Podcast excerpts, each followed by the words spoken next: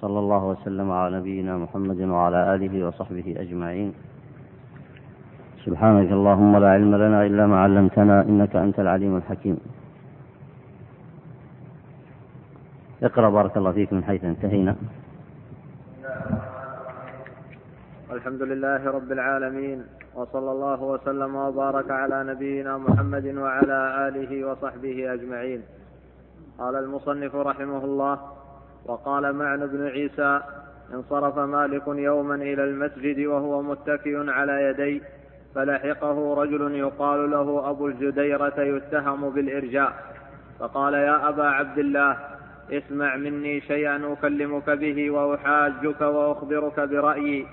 فقال له: احذر أن أشهد عليك. قال: والله ما أريد إلا الحق، اسمع مني، فإن كان صوابا فقل به أو فتكلم. قال: فإن غلبتني؟ قال: اتبعني. قال: فإن غلبتك؟ قال: اتبعتك. قال: فإن جاء رجل فكلمناه فغلبنا؟ قال: اتبعناه. فقال له مالك: يا عبد الله، بعث الله محمدا بدين واحد وأراك تتنقل. وقال عمر بن عبد العزيز: من جعل دينه عرضا للخصومات عرضا للخصومات أكثر التنقل. أي نعم. ما ذكره الإمام الشاطبي هنا عن مالك قال: قال معن بن عيسى. معن بن عيسى بن يحيى الأشجعي، وهو من أثبت تلاميذ من أثبت أصحاب مالك. وهذا الخبر الذي نقله عنه ذكره أخرجه الدارمي والآجري في الشريعة واللالكائي في أصول أهل السنة. وهذا الرجل الذي كلمه قال يقال له أبو الجديرة يتهم بالإرجاء. مذهب المرجئة كما هو معلوم إخراج العمل من مسمى الإيمان، إخراج العمل من مسمى الإيمان. فقال: يا أبا عبد الله، اسمع مني شيئا أكلمك به وأحاجك وأخبرك برأيي. فتركه الإمام مالك ولم يسمع منه شيئا.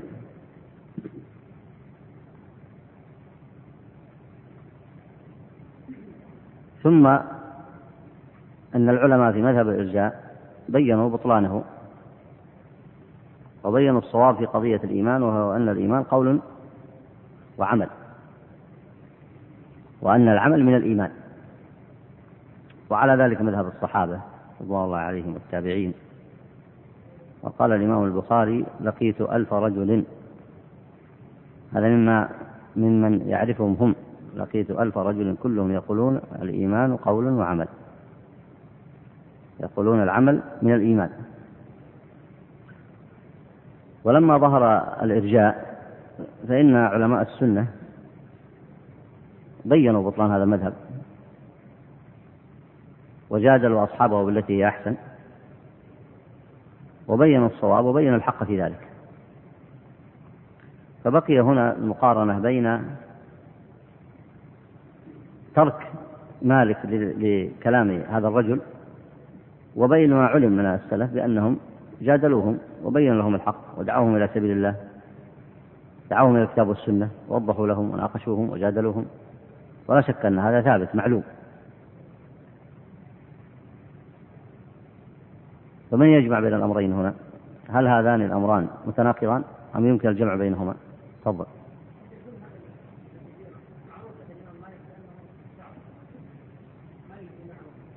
امم اي نعم، احسنت.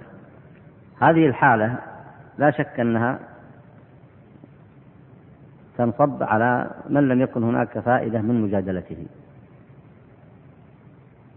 أو أن يكون في أول الأمر أراد علماء السنة أن يقمعوهم ويهجروهم ولا يكلموهم أبدا، وهذا لا شك له مقاصد حسنة، لأن التغليظ عليهم على هذا النحو هنا وترك كلامه مطلقا إما لكونه أنه لا يستفيد من ذلك، لم يرجو الإمام مالك أنه يستفيد من ذلك، أو أنه معاند مكابر لا فائدة من الكلام معه، أو أن ترك كلام الإمام مالك له يحمل عليه أن يقتدي به العامة فيتركون كلام هذا الرجل، فيكون هذا مناسب. ولا شك أن من لاحظ هذه المقاصد سيتصرف تصرف الإمام مالك في هذا الموضع. أما النوع الثاني وهو مجادلتهم وبيان الحق لهم، دعوتهم، فإن هذا لا شك أنه مشروع، والجمع بين هذا الأمرين واضح. فقد يأتي إنسان للإمام مالك وهو متأثر بالإرجاء فيبين له ويوضح له، وقد يأتي له رجل آخر فيزجره ولا يتحدث معه، ولكل أو لكل حالة من هذه الحالات مقصد للعالم فيه. ومن هنا نستطيع أن نجمع بين الأمرين فنقول أنهم يناقشون وتبين لهم الحجة ويدعون إلى السنة، وسواء كان هذا البيان فيه إغلاظ عليهم أو كان فيه تفصيل وإزالة الشبهة لهم، فكل هذا وارد بحسب بحسب الحال. وقد يكون في بعض الأحيان الانصراف عنه مطلقا فلا يكلم لمصلحة معينة كما صنع الإمام مالك هنا.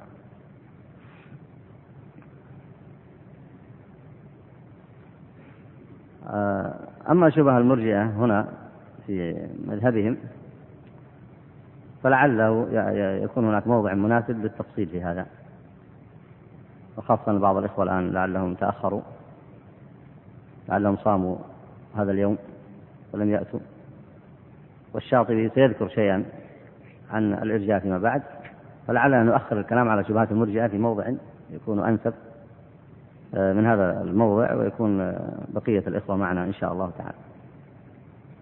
هنا اقرأ بعض. وقال مالك: ليس الجدال في الدين بشيء، والكلام في ذم الجدال كثير، فإذا كان مذموما فمن جعله محمودا وعده من العلوم النافعة بإطلاق فقد ابتدع في الدين. ولما كان اتباع الهوى أصل الابتداع لم يعدم صاحب الجدال أن يماري ويطلب الغلبة، وذلك مظنة رفع الأصوات. أي نعم، الجدال في الدين هنا المقصود به ما ورد في حديث عائشة السابق في الدرس الماضي في تفسير قول الله تعالى: هو الذي أنزل عليك الكتاب منه آيات محكمات. قالت: فإذا رأيتم الذين يجادلون فيه فهم الذين عنى الله فاحذروهم، أي يجادلون فيه برد محكمه واتباعه متشابهه، يجادلون بالباطل. أما الجدال في نصرة الدين فهذا أمر آخر، لكن ينبغي طالب العلم أن يفرق بين هذه بين هذه المواضع. فالجدال لنصرة الدين بالحق هذا أمر مشروع، قد يكون واجب في مواطن كثيرة، قد يتعين على الإنسان الجدال بالتي هي أحسن لنصرة الحق، وهو في قول الله تعالى: ولا تجادلوا أهل الكتاب إلا بالتي هي أحسن. فأمر بالجدال ونهى عن الجدال بغير التي هي أحسن، فالجدال لنصرة الحق والهدى بالتي هي أحسن مشروع. فإذا المنهي هنا ما هو؟ قال: الكلام في ذم الجدال كثير، فإذا كان مذموما فمن جعله محمودا وعده من العلوم النافعة بإطلاق. ما المقصود بالجدال هنا المذموم؟ الجدال بالباطل، الجدال, الجدال بالمتشابه، التكلم في العلوم على غير طريقة السلف المشهورة المعروفة، كلام الفلاسفة وعلماء الكلام والتشبيه على الناس والمتشابهات وغير ذلك والجدال بذلك، هذا هو الجدال المذموم. ومن أدخله في العلوم فقد ابتدع في الدين، من أدخله في تعليم العلوم فقد ابتدع في الدين. والإمام الشاطبي الآن كل مساق حديثه هنا أنه يتحدث عن البدع التي حدثت في العاديات، ومنها ارتفاع أصوات المساجد، ومنها ما يتعلق بالمكوس ومنها ما يتعلق بالجنايات، وضرب لهذا أمثلة كثيرة كما في الدرس الذي مضى. في هذا الموضع هنا ذكر النهي عن الجدال، واستدل بالأثر المذكور عن الإمام مالك، ثم قال واتخاذ الجدال طريقا في العلوم النافعة بإطلاق، وعده من العلوم النافعة بإطلاق فقد ابتدع في الدين. ولا شك أن طريقة تعليم العلوم من العاديات، يعني الأمور العادية الطريقة، ما هو المنهج العلمي. المنهج مناهج العقائد الأحكام هذه لا شك أنها توقيفية، لكن طريقة التعليم طريقة التعليم فمن أدخل في طرق التعليم هذا الجدال المذموم فقد ابتدع في الدين. وعلى ذلك تضع في هذا الموضع كلام السلف في ذم علم الكلام، كلام السلف في ذم علم الكلام وذم الطرق المبتدعة في تعليم الدين. أي نعم. فإن قيل عددت رفع الأصوات من فروع الجدال وخواصه، وليس كذلك، فرفع الأصوات قد يكون في العلم، ولذلك كره رفع الأصوات في المسجد وإن كان في العلم أو في غير العلم. قال ابن القاسم في المبسوط: رأيت مالكا يعيب على أصحابه رفع أصواتهم في المسجد. وعلل ذلك, وعلل ذلك محمد بن مسلمة بعلتين: إحداهما أنه يحب أن ينزه المسجد عن مثل هذا لأنه مما أمر بتعظيمه وتوقيره، والثانية أنه مبني للصلاة وقد أمرنا أن, وقد وقد أمرنا أن نأتيها وعلينا السكينة والوقار، فأن, فأن يلزم ذلك في موضعها المتخذ لها أولى. وروى مالك أن عمر بن الخطاب رضي الله عنه بنى رحبة بين ناحية المسجد تسمى، يعني هنا يصير العبارة فأن يلزم، فأن يلزم ها إيش قرأت أنت؟ اقرأ أعد. فأن يلزم أي فأن يلزم ذلك أي يلزم الوقار والسكينة سواء في الصلاة أو في الحديث في المسجد أو في الحديث. وضده رفع الأصوات، وضده رفع الصوت في المسجد فإنه ينافي ذلك. أي نعم. وروى مالك أن عمر بن الخطاب رضي الله عنه بنى رحبة بين ناحية المسجد تسمى البطيحاء، وقال من كان يريد أن يغلط, أن يغلط, أن يغلط أو ينشد شعرا أو يرفع صوته فليخرج إلى هذه الرحبة. فإذا كان كذلك فمن أين يدل ذم رفع الصوت في المسجد على الجدل المنهي عنه؟ فالجواب من وجهين: أحدهما أن رفع الصوت من خواص الجدل المذموم، أعني في أكثر, أعني في أكثر الأمر دون الفلتات، لأن رفع الصوت والخروج عن الاعتدال فيه ناشئ عن الهوى في الشيء المتكلم فيه، وأقرب الكلام الخاص بالمسجد إلى رفع الصوت الكلام فيما لم يؤذن فيه، وهو الجدال الذي نبه عليه الحديث المتقدم. أي نعم. ولا شك أن هذا ربط جيد مع الإمام الشاطبي، وهذا معلوم من دراسة أحوال الناس. فذكر هنا أن فروع الجدال، أن رفع الأصوات من فروع الجدال وخواصه، ولك أن تقول أيضا أن الغضب من فروع الجدال وخواصه، لأن الناس إذا تجادلوا بالباطل فإنهم يتمارون ويكثرون المماراة والملاحاة، فترتفع أصوات بعضهم على بعض. رفع الصوت من فروع الجدال المذموم، ومن هنا يكون رفع الصوت مذموم للأوجه الكثيرة التي ذكرها الشاطبي: أن المسجد ينزه عن ذلك، أن المسجد موضع للسكينة والوقار، ورفع الأصوات ينافي ذلك، أنه أيضا نهي عن الجدال المذموم، والجدال المذموم مؤدي كما هو معروف في المعتاد إلى رفع الأصوات. الناس رجلان يتجادلان ويتلاحان فإنهما وهما لا يشعران كل منهم يرفع صوته على صاحبه. نعم. وأيضا لم يكثر الكلام جدا في نوع من أنواع العلم في الزمان المتقدم إلا في علم الكلام، وإلى غرضه تصوب اتهام النقد والذم، فهو إذن هو. أي نعم. لم يكثر الكلام جدا يعني يقصد الجدال في نوع من أنواع العلوم. أما تجي مثلا في علم الحديث اشتغل علماء الحديث بذكر الأسانيد ورواية الأحاديث والسؤالات التي بينهم، يسأل بعضهم بعضا بعيدا عن الجدل، ثم بعيدا عن الجدال المذموم، ثم كذلك الفقه وسائر العلوم الإسلامية. ولم يعرف كثرة الجدال تشقيق الكلام وكثرة الجدال والملاحاة والمنافرة إلا فيما يتعلق بعلم الكلام. ولذلك لماذا سموه علم الكلام؟ لكثرة الكلام والجدال فيه. وأكبر شاهد على هذا هو جدال الفرق في قضايا الدين، سواء في الإرجاء أو في غيره، بل لهم من الكتب ولهم من الجدال ولهم من الكلام المنقول عنهم ومن الكتب ما لا يحصيه إلا الله، وأكثره لا خير فيه، أكثره لا خير فيه، اللهم إلا أن يكون أحدهم معه علم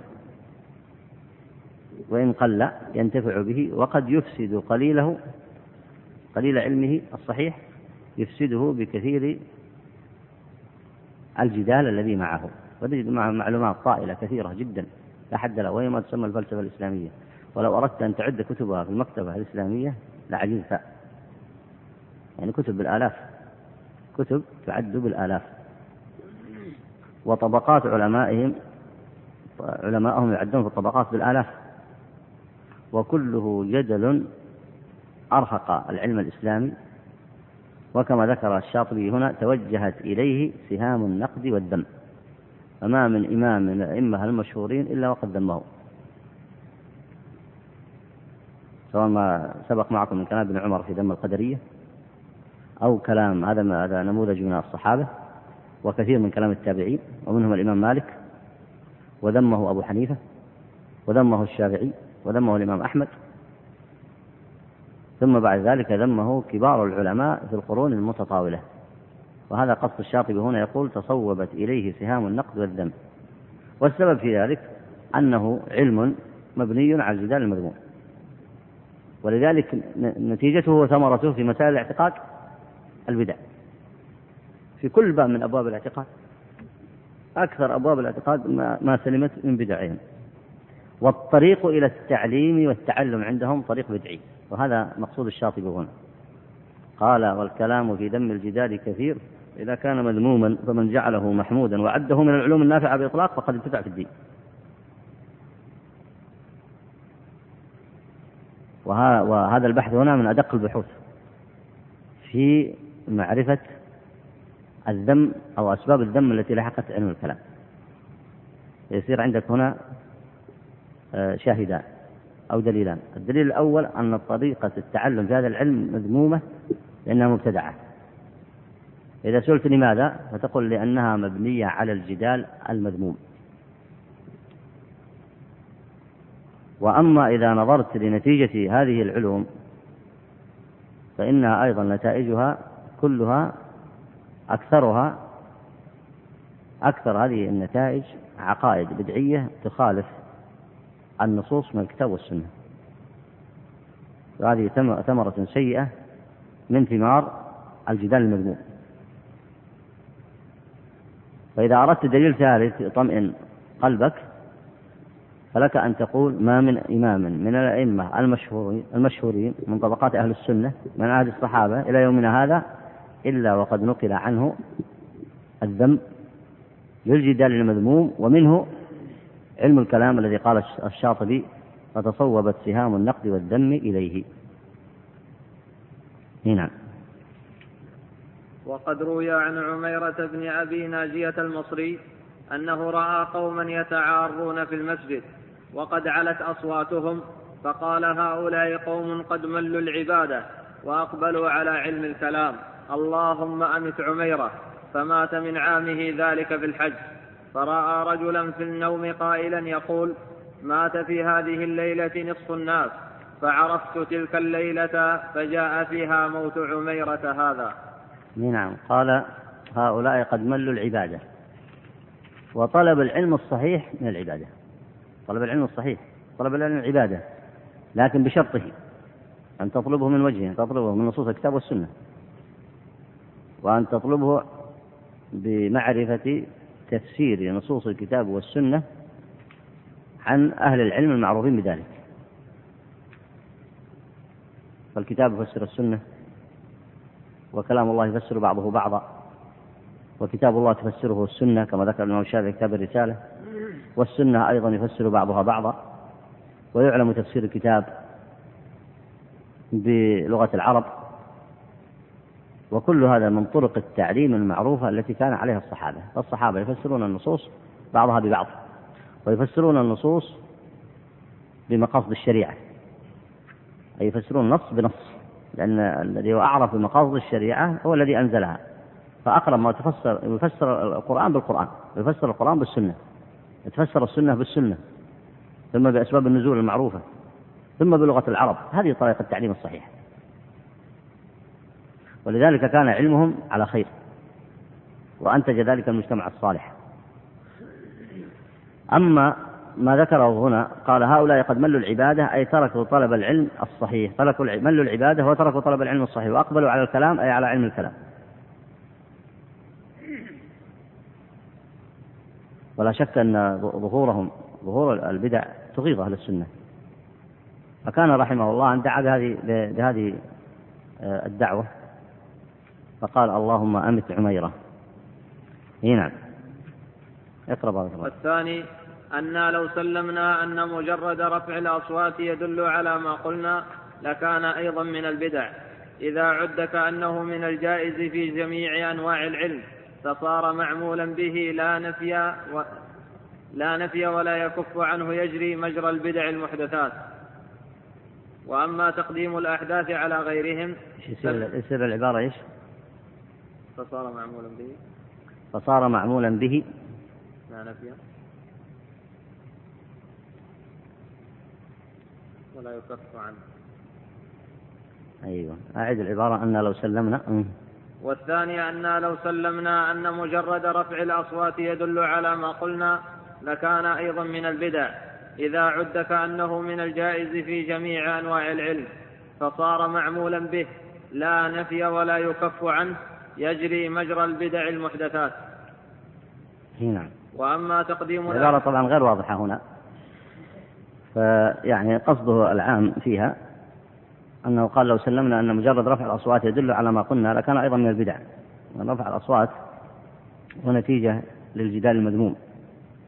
قال إذا عد كأنه من الجائز في جميع أنواع العلوم فصار معمولا به، أي إذا عده من عده من الذين اتبعوا هذه الطريقة في التعليم، لو عدوه من الجائز فصار من الجائز في جميع أنواع العلوم، فصار معمولا به، يعني ولا يكف عنه، فيجري حينئذ مجرى البدع المحدثات، أي يجري في الناس مجرى البدع المحدثات. نعم. وأما تقديم الأحداث على غيرهم فمن قبيل ما تقدم من كثرة من كثرة الجهال وقلة العلم، كان ذلك التقديم في رتب العلم أو غيره، لأن الحدث أبدا أو في غالب الأمر غر لم يتحنث، ولم ولم يرتض في صناعته رياضة تبلغه مبالغ الشيوخ الراسخين الأقدام في تلك الصناعة. ولذلك قالوا في المثل وابن اللبون إذا ما لز في قرن لم يستطع صولة البذل القناعيسي. ابن اللبون هو ولد الناقة، إذا استكمل سنتين ودخل في الثالثة فصارت أمه لبونا، أي ذات لبن. ولز أي ألزم بالشيء. أي نعم. والبذل يطلق على البعير إذا استكمل السنة الثامنة وطعن في التاسعة. أي نعم. هذا إن حملنا الحديث على حداثة السن، وهو نص في حديث ابن مسعود رضي الله عنه، فإن حملناه على حدثان العهد بالصناعة، ويحتمله قوله وكان زعيم القوم أرذلهم، وقوله وساد القبيلة فاسقهم، وقوله إذا أسند الأمر إلى غير أهله، فالمعنى فيها واحد، فإن الحديث, فإن الحديث العهد بالشيء لا يبلغ مبلغ القديم العهد فيه. أي نعم. أكمل. ولذلك يحكى عن الشيخ ابن مدين أن ابن مدين أبي أبي مدين أه؟ أبي مدين عن الشيخ أبي مدين أنه سئل عن الأحداث الذين نهى شيوخ الصوفية شيوخ الصوفية عنهم، فقال الحدث الذي لم يستكمل الأمر بعد وإن كان ابن ثمانين سنة. أي نعم. وهذا لا شك يعني كلام الشاطبي هنا، وهو كما تلاحظون ما زال يتحدث عن البدع الجارية في العادات، والمقصود في العادات أي في أمور المعاملات ونحوها، وأول ما ذكره هنا البدع التي جرت في الجنايات عند من سمى نفسه المهدي المغربي لما شرع في الجنايات ما لم يأذن به الله وجعلها شرعا في أصحابه، ولا شك أن جعلها مضاهاة للشريعة هو من الابتداع وإن لم يكن في في أمور العبادات. ثم أخذ بعد ذلك في ذكر الأمثلة التي ذكرناها في هذا الدرس، ثم انتقل بعد ذلك ليبين تقديم الأحداث، فقال هنا يجري هذا التقديم بسبب عادات يتعارف الناس عليها فيقدمون من لا يستحق التقديم. ثم ذكر الأدلة على ذلك فيما مضى وأشار إليها هنا في هذا الموضع وقد سبقت معنا. قال وكان زعيم القوم أرذلهم وما حقه أن يقدم عليهم فإنما يقدم من يستحق التقديم. وقال وساد القبيلة فاسقهم والصحيح لا يقدم عليها. ثم قال وإذا أسند الأمر إلى غير أهله والحق أن لا يسند الأمر إلا إلى أهله، هكذا أمر الله عز وجل في أداء الأمانات. ثم ذكر تقديم الأحداث كما ورد في حديث الخوارج السابق وحديث ابن مسعود على حدثاء الأسنان. ثم انتقل إلى بحث آخر وهو هل الأمر مقتصر على حداثة الأسنان أو يدخل فيها من لا خبرة عنده وإن كان كبيرا وإن كان متقدم في السن. فأخذ في هذا البحث المهم وجمع بين الأمرين، قال يدخل فيه هذا ويدخل فيه هذا. ثم ذكر كلام أبي مدين وهو شعيب بن حسن الأندلسي الزاهد شيخ أهل المغرب، كان من أهل العلم والاجتهاد، وأصله أيضا في كلام بعض السلف وسيأتي ذكره عند الشاطبي. فقد سئل بعض السلف عن أهل البدع قال هما سئل عن ما ورد في الأثر عن الأصاغر فقال الأصاغر هم أهل البدع وليس الصغير في السن. لماذا؟ لأنهم وإن تقدمت بهم السن لكنهم يتكلمون في الأمور عن غير خبرة، يتكلمون عن جهل، فإذا تكلموا في مسائل العلم لم يرجعوا للأحاديث فكيف تكون لهم إصابة؟ كيف يكون لهم علم صحيح؟ ولم يرجعوا لأهل الاختصاص في كتب الحديث وكتب الفقه وكتب العقيدة كتب السلف، فمن ثم فليس لهم خبرة بما يتكلمون فيه، وحينئذ فهم الأصاغر وإن كانوا كبارا في السن. لاحظ هذا المعنى، سئل عن الأصاغر من هم الأصاغر؟ قال أهل البدع. أهل البدع يشمل المتقدمين في السن، قال هم الأصاغر وإن كانوا كبارا. تأمل، وإن كانوا كبارا، فإن كان صغيرا أو من يسميه الناس صغير كمن كان مثلا في العشرين أو الثانية والعشرين أو الخامس والعشرين، فنحن نقول هنا العكس بالعكس، فإن كان في مثل هذا السن المبكر وكان يحفظ العلم وعلى عقيدة راسخة وصاحب سنة فإننا نقول هو كبير وإن كان ليس بكبير في السن. فإن قال الناس أين أمثلة ذلك؟ قلنا من الصحابة، فإن ابن عباس كان من أهل العلم والفضل ومن الراسخين وكان ذلك منه وهو في سن متقدمة. وكذلك الشافعي فقد أفتى وهو ابن عشرين سنة أو قرابة ذلك، ولا شك أن في نظر الناس أن هذا السن متقدم، عفوا أن هذا السن إيه نعم أن هذا سن متقدم، ولا يقاس بمن كان في الأربعين أو الخمسة والثلاثين أو الخمسين. فهنا لا نعتبر هذا حدثا، حكمنا المنهج العلمي هنا لا نعتبر هذا حدثا ولا يجوز، بل هذا صاحب علم وبصيرة وقد يكون أفقه من صاحب الأربعين الذي عنده علم، دع عنك الجاهل الذي ليس عنده شيء، قد يكون أفقه من صاحب الأربعين الذي عنده علم ومن صاحب الثلاثين ومن صاحب الخمسين، وقد يرجع إليه صاحب الأربعين وصاحب الخمسين وصاحب الستين عاما يرجع إليه في مسائل في العلم، فهو إذا راسخ وإن كان في هذه السن المبكرة. وعلى هذا إذا رجعنا لهذا البحث الممتع عند الشاطبي هنا وأصله كما ذكرت لكم في كلام السلف لما سئلوا عن الأصاغر وسيأتي معنا هذا الموضع، قال من الأصاغر؟ قال أهل البدع، أي وإن كبرت أسنانهم، أي وإن تقدم به السن، لأنك إذا جبت إنسان لا يعرف أصول السنة ولا يحفظ السنة ولا يلتزم عقيدة السنة وليس براسخ العلم فما ينفعه وإن اشتغل بالعلم والتفقه لا ينفعه ذلك وإن كان عمره ستين سنة أو سبعين سنة. وإذا جئت ب ب بمن كان في مرحلة مبكرة في الثلاثين أو بالخمسة والعشرين أو كما ضربت المثال الواضح لابن عباس وخذون الثلاثين والشافعي، فوجدته يحفظ العلم ويحفظ السنة ويعمل بالاعتقاد الصحيح ويأخذه عن أهله وينقله عن الأثبات وهو راسخ فيه، لا يضرب القرآن بعضه ببعض ويلتزم الحق، فلا شك حينئذ أنه من الكبار وأنه ممن يرجع إليه. فكذلك هنا في هذا الموضع الأحداث الذي يذم في حديث الخوارج ليس فقط لصغر أسنانهم، فلا تقس عليه من كان من أهل العلم بالسنة من العشرين أو خمسة وعشرين، لأنك إذا وضعت هذا القياس فإنه قياس فاسد. وإنما ذموا في الحديث لما علمتم قال سفهاء الأحلام لا عقل لهم، فإذا كان في الأربعين والخمسين ولا عقل له فهو كذلك، بل قالوا وإن سفاه الشيخ لا حلم بعده. بعض الناس يصل إلى الخمسين والستين وهو لا عقل له، وإن اشتغل ببعض الثقافة أو ببعض العلم. ثم وفي الحديث قال يقرأون القرآن لا يجاوز تراقيهم، هذا السبب، هذا السبب، ما هو السبب أنهم في العشرين أو الخمسة وعشرين أو الثلاثين. لو كان السبب هذا لم لم تكن تجد من علماء السنة المشهورين من كان فوق العشرين والخمسة والعشرين كابن عباس والشافعي وغيرهم كثير. ولذلك هنا الشاطبي لما جاء رحمه الله لتقديم الأحداث قال من البدع، لأنه اتخذ الناس عادة. والمقصود بالأحداث هنا نوعين: النوع الأول صغار في السن سفهاء الأحلام لا يجاوز العلم تراقيهم ولا يأخذونهم أخذه الصحيح، فجمعوا بين شرين: حداثة السن وسفاهة العقل. قال النوع الثاني متقدمين في السن ولكنهم أيضا سفهاء الأحلام ليس معهم علم صحيح، فهم صغار وإن كانوا كبارا.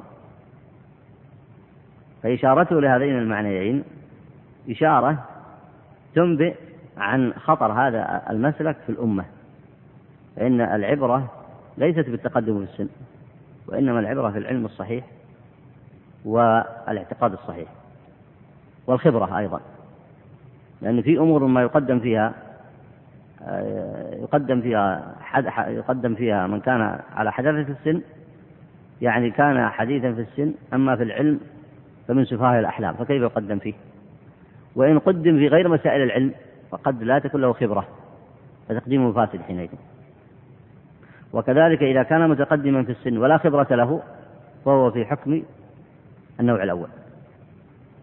وهذا التقسيم الشاطبي تقسيم بديع، ولا شك أن له أثره السيء، يعني تقديم من لا خبرة له بسبب حداثة سنه أو بسبب حداثة خبرته وإن كان كبيرا، تقديمه في مسائل العلم أو في غيرها مما جرى من البدع المحدثات في الناس.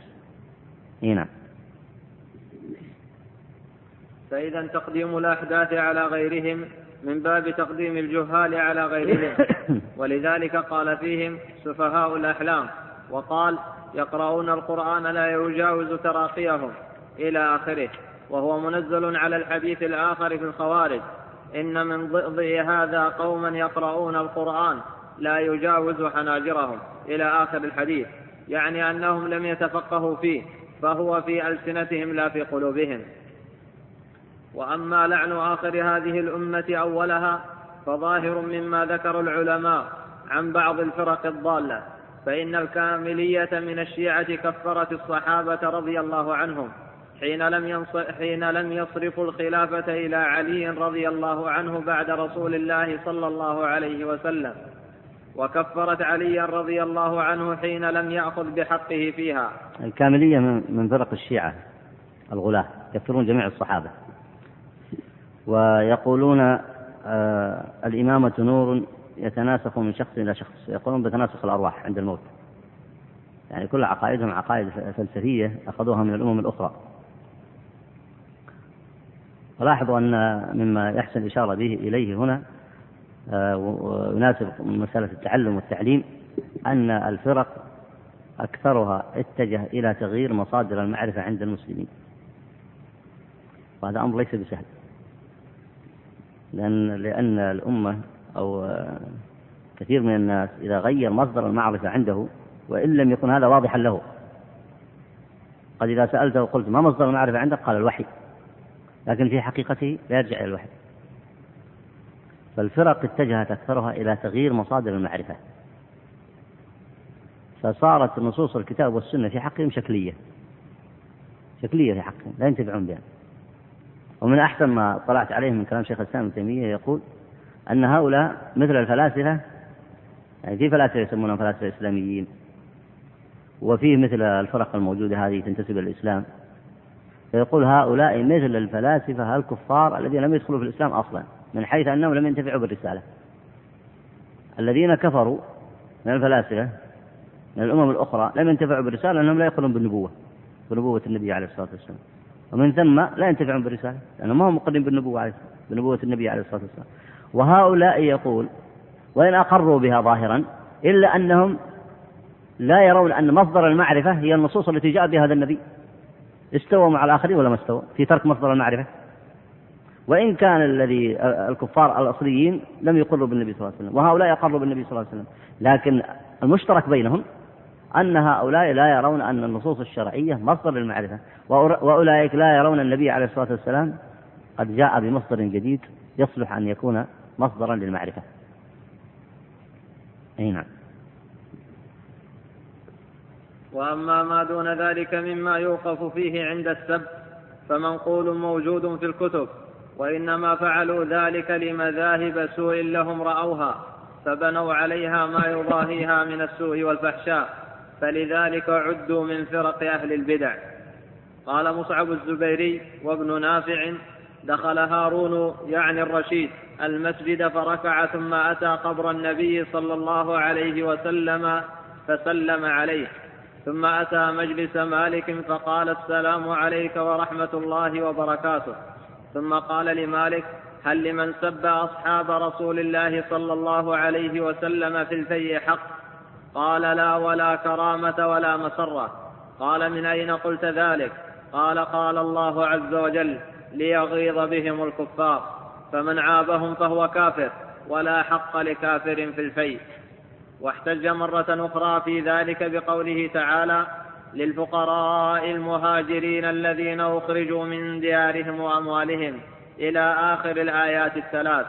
قال: فهم أصحاب رسول الله صلى الله عليه وسلم الذين هاجروا معه وأنصاره، والذين جاءوا من بعدهم يقولون: ربنا اغفر لنا ولإخواننا الذين سبقونا بالإيمان، فمن عدا هؤلاء فلا حق لهم فيه. وفي فعل خواص الفرق من هذا المعنى كثير. إيه نعم، وهذا من فقه الإمام مالك رحمه الله. والرشيد هو الخليفة العباسي المعروف، فيسأله كيف يوزع الفيء، هل يعطي أهل الأهواء هؤلاء الذين يسبون أصحاب رسول الله صلى الله عليه وسلم؟ والفيء إنما هو للمسلمين وليس للكافر حق فيه. فقال رحمه الله: استدل بقوله تعالى: ليغيظ بهم الكفار، أي إن الله عز وجل جعل الصحابة رضوان الله عليهم على ذلك العلم وعلى ذلك الاعتقاد الحسن وعلى تلك المنزلة الرفيعة، كمثل زرع أخرج شطأه فآزره فاستغلظ فاستوى على سوقه. فوصفهم الله بهذا الوصف العظيم في, في التوراة وفي الإنجيل. ثم قال الله عز وجل: ليغيظ بهم الكفار، أي هذا شأنهم الذي هم فيه من الاعتقاد الحسن ومن العمل الصالح ومن إقامة الدين يغيظ الكفار. والذي يسبهم مغتاظ منهم ولا ليس مغتاظ منهم؟ فألحقه الإمام مالك بهؤلاء، ومن ثم فليس لكافر في الفيء حق. والرشيد خليفة المسلمين يسأل كيف يصرف الفيء، فلما سلم على قبر النبي عليه الصلاة والسلام التفت إلى مالك في درسه فسلم عليه وسأله هذا السؤال المهم. ثم احتج مرة أخرى بقوله تعالى: للفقراء المهاجرين الذين يخرجوا من ديارهم وأموالهم. هؤلاء أهل الإسلام وهم الذين ذهبوا، والذين يأتون من بعدهم هم أهل الإسلام. من هم الذين أتوا من بعدهم؟ والذين جاءهم بعدهم يقولون ربنا اغفر لنا والإخوان الذين سبقونا بالإيمان. فأولئك أهل الإسلام الذين ذهبوا وماتوا ذهبوا إلى ربهم من الصحابة، وأولئك الذين جاءوا من بعدهم من المسلمين يقولون ربنا اغفر لنا ولإخواننا الذين سبقونا، أي من صحابة النبي صلى الله عليه وسلم ومن كان على طريقهم الذين سبقونا بالإيمان. فالله عز وجل أراد أن يذكر أحوال المسلمين المتقدم منهم والمتأخر. وهؤلاء هل يقولون ربنا اغفر لنا والإخوان الذين سبقونا بالإيمان، ولا يقولون اللهم لعنهم ويسبونهم ويكفرونهم ويبغضونهم؟ فهؤلاء ليسوا من الصنف الأول وليسوا من الصنف الثاني. قال فمن عد هؤلاء فلا حق، فمن عد هؤلاء أي الذين لا يقولون ربنا اغفر لنا والإخوان الذين سبقونا بالإيمان، الذي لا يقول هذه المقولة ويقول بدلا منها اللهم لعنهم، وهي البدع التي حدثت كما قال الشاطبي في آخر هذه الأمة. قال وأما لعن آخر هذه الأمة أولها، هذه البدعة هي من الغيظ الذي في قلوب أولئك.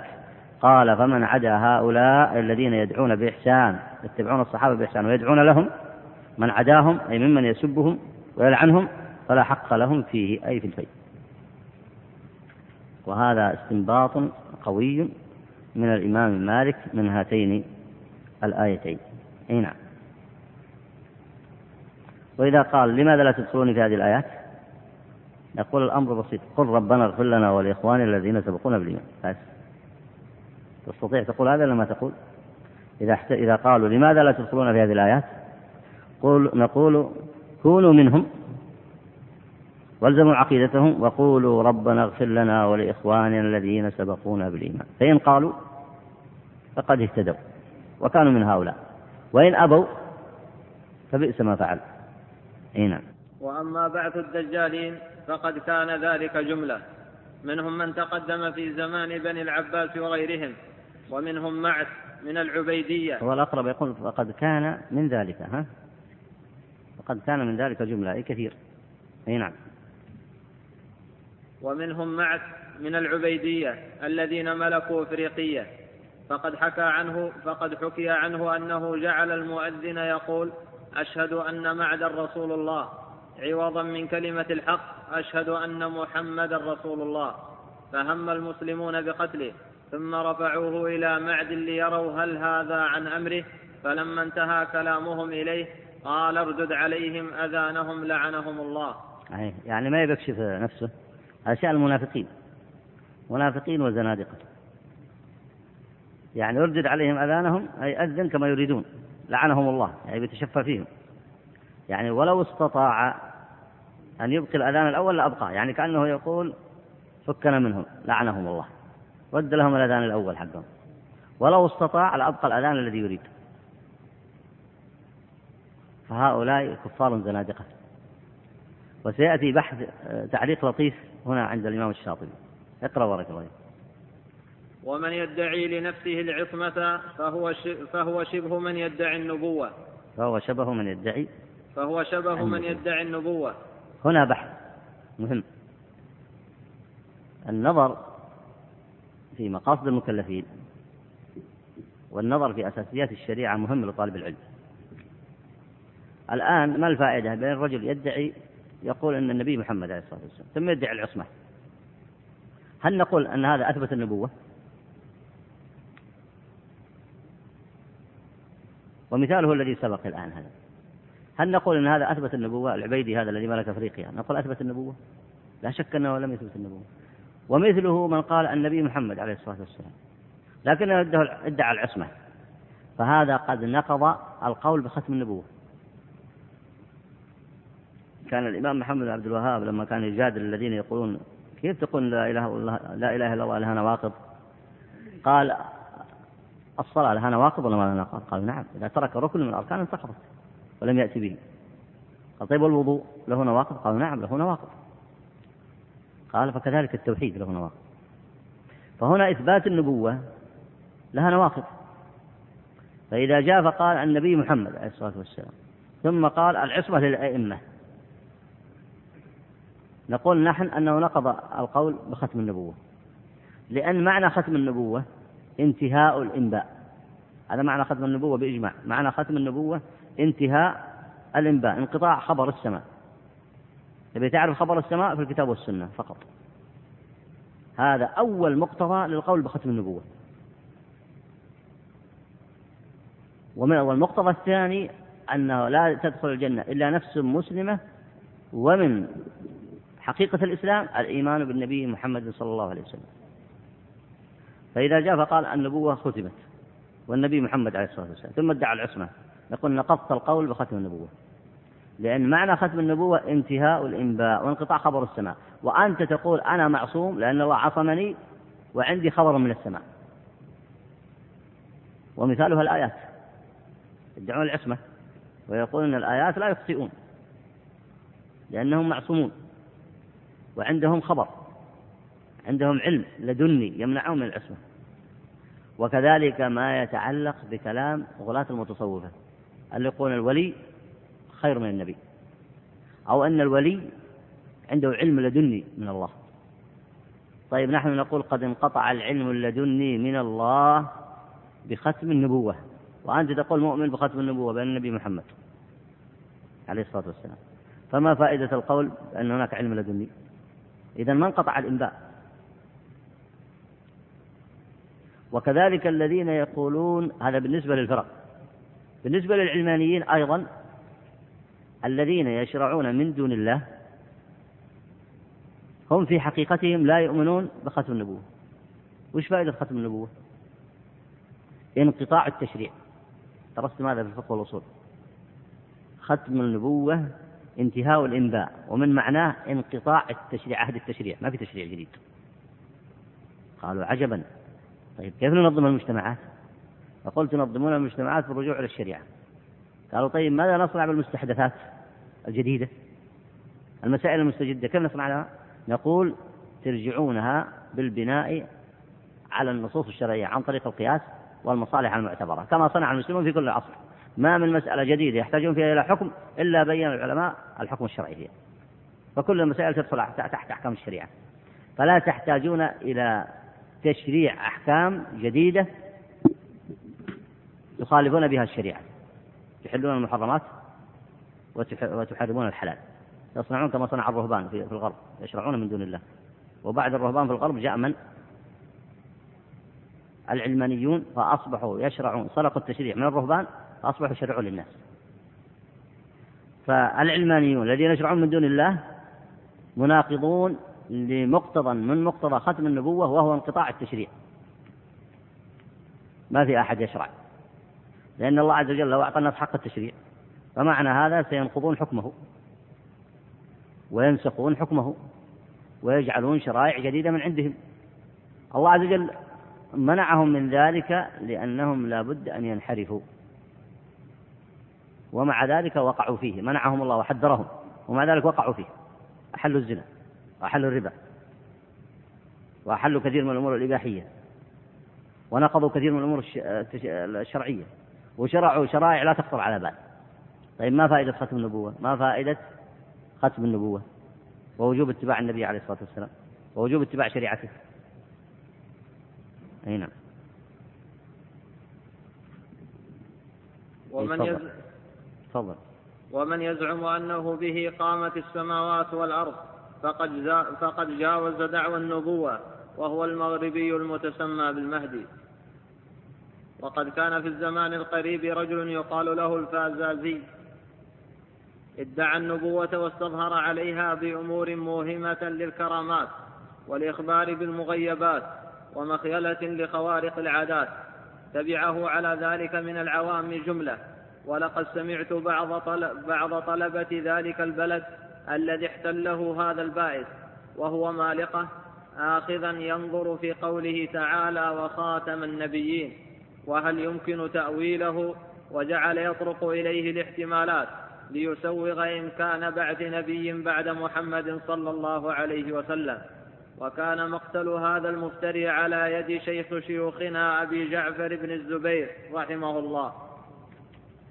ولقد حكى بعض مؤلف الوقت قال حدثني شيخنا أبو الحسن بن الجباب قال: لما أمر بالتأهب يوم قتله وهو في السجن الذي أخرج منه إلى مصرعه جهز بتلاوة سورة ياسين. شهرة جهرة صحيح جهرة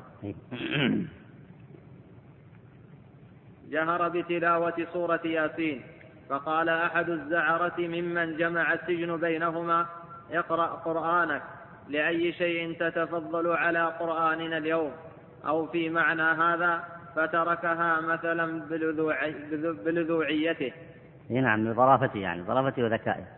يعني هذا الذي ادعى النبوة جعل له قرآن خاص، فلما طبقوا عليه حد الردة لما ارتد عن الإسلام بادعاء النبوة عاد يقرأ سورة ياسين، يقرأ سورة ياسين قبل أن يموت، وكان الأولى به أن يتوب. فيقول له أحد الذين معه في السجن، يقول: يعني لماذا رجعت الآن لقرآننا؟ اقرأ من قرآنك، لم تدعي أنك نبي، اقرأ من قرآنك. هذه مثل أحد الظرفاء جاء لهم برجل ادعى النبوة، فأمر أحد الخلفاء العباسيين بجلده واستتابته والنظر فيما يقول، فلما كثر عليه الضرب واشتد عليه أخذ يصيح، فمر عليه غلام فقال: اصبر كما صبر أولو العزم من الرسل. يعني إذا كان أنت تدعي أنك نبي ها فلازم تتحمل، تصبر.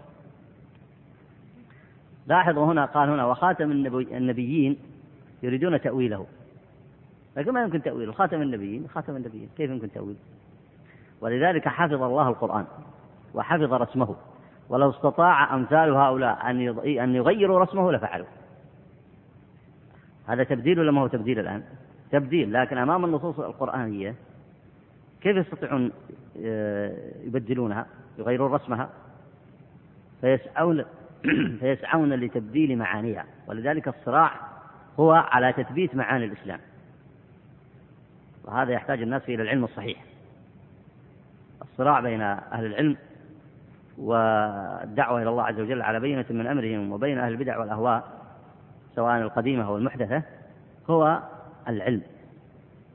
هؤلاء يريدون أن يبدلوا، إذا جاءوا لرسم القرآن منعهم الله من ذلك، لأن الله عز وجل قال: إنا نحن نزلنا الذكر وإنا له لحافظون. ما يستطيعون يبدلون رسمه، حروفه ما يستطيعون، بقي النظر في تبديل معانيه. فهذا تقف لهم الطائفة القائمة بالحق بالمرصاد، فيكشفون زيف هؤلاء الذين يريدون يبدلون معاني القرآن. الذي وقع في الأمم الأخرى كاليهود والنصارى، الله عز وجل استحفظهم على القرآن على كتبهم ولم يحفظها، والسبب في هذا أنها لا تحتاج إلى الحفظ، لأنه سيأتي بعدها كتاب مهيمن عليها محفوظ إلى يوم القيامة، فهي كتب لفترة محدودة ورسالاتهم لفترة محدودة، فاستحفظهم عليها. فبدأوا بأمرين في التبديل: أولا بدلوا المعاني، ثم بدلوا نص الكتب. الآن الصراع لضد الإسلام، لو استطاع أولياء الصراع المخالفين للإسلام أن يبدلوا القرآن لفعلوا، لكن ما يستطيعون. فهم أما أمام قدرين ربانيين عظيمين لا يزولان من الأرض إلا في آخر الزمان بعد نزول أشراط الساعة كلها، في آخر الزمان، يعني عند رفع المصاحف. وهذان القدران هما: الأول أن رسم الكتاب لا يمكن لأحد أن يبدل فيه حرفا، بل لو حرك تسكينة محل تسكينة أخرى لكشف ذلك، وكشفه الأطفال الأصاغر قبل العلماء الأكابر، وهذا قدر رباني لا يمكن لأحد أن يتحدى أو أن يغيره بحال من الأحوال. القدر الثاني وجود طائفة قائمة بالحق تكشف أخبار الزائغين الذين يريدون يبدلون فهم الإسلام. فهذان قدران ربانيان لا يزولان من الأرض إلا إذا رفع التكليف، وهذا من رحمة الله عز وجل بمن أراد أن يعبده ومن أراد أن يطلب الحق، نسأل الله عز وجل أن يوفقنا وإياكم لذلك. نعم. وأما مفارقة الجماعة فبدعتها ظاهرة، ولذلك يجازى بالميتة الجاهلية يجازى هنا. ولذلك يجازى بالميتة الجاهلية. وقد ظهر في الخوارج وغيرهم ممن سلك مسلكهم كالعبيدية وأشباههم فهذه أيضا من جملة ما اشتملت عليه تلك الأحاديث، وباقي الخصال المذكورة عائد إلى نحو, إلى نحو آخر ككثرة النساء وقلة الرجال وتطاول الناس في البنيان وتقارب الزمان. أي بدأ يختصر المصنف الآن لأنه قد وضح مقصده الآن، ليقول لك أنك لا تتصور أن البدع إنما تجري في العبادات كما هو المشهور. نعم، البدع تجري في العبادات كالصلاة والصيام وغيرها. إذا أدخل الإنسان بدعة أو أدخل عملا ليس عليه دليل من كتاب ولا سنة تجري البدع، فتكون البدع حينئذ مذمومة، وعلى الإنسان أن يرجع عنها ويتوب إلى الله عز وجل. لكن أيضا المعاملات، وهي باب واسع لعلاقات الناس كما ترون. قد الأمثلة اللي ذكرناها الآن في هذا الدرس والدرس الذي مضى كلها علاقات في داخل المجتمع وأحكام، سواء في أحكام الجنايات أو في طريقة التعلم أو في ما يتعلق بمسائل الجدال، في مسائل كثيرة ضربها ضرب المثال بها المصنف. هذه أيضا دخلت فيها البدع المحدثات، وقد بين المصنف مقصده في ذلك. مفارقة الجماعة هنا التي ذكرها قال بدعة ظاهرة، ثم ذكر مثالين بالخوارج والعبيدية، ولك أن تضيف إلى ذلك جميع الفرق التي خالفت عقيدة المسلمين، ويدخل فيها الفرق المعاصرة كالعلمانيين وغيرهم، لأن كل من فارق عقائد المسلمين سواء فارقها كلها جملة واحدة أو فارق كثيرا منها فإنه لا بد أن ينحاز بأهوائه ينحاز بأهوائه وضلالاته. فالخوارج اجتمعوا على عقائد كثيرة قد سبق بيان ذلك، العبيديين قالوا بعصمة أئمتهم. كثير من الفرق المعاصرة الآن اجتمعت على عقائد منحرفة كثير، فلا شك أن هؤلاء خالفوا المسلمين في عقائدهم. ومن خالف عقائد أهل السنة ومات على العقائد البدعية التي يتجمعون إليها فقد مات ميتة جاهلية والعياذ بالله، يعني مات وهو غير مقبل على الإسلام، بل مقبل والعياذ بالله على ما يخالفه من نواقض الإسلام من البدع المشهورة المعلومة، ونسأل الله العافية. بقي علينا دقيقتين. آه طيب تفضل.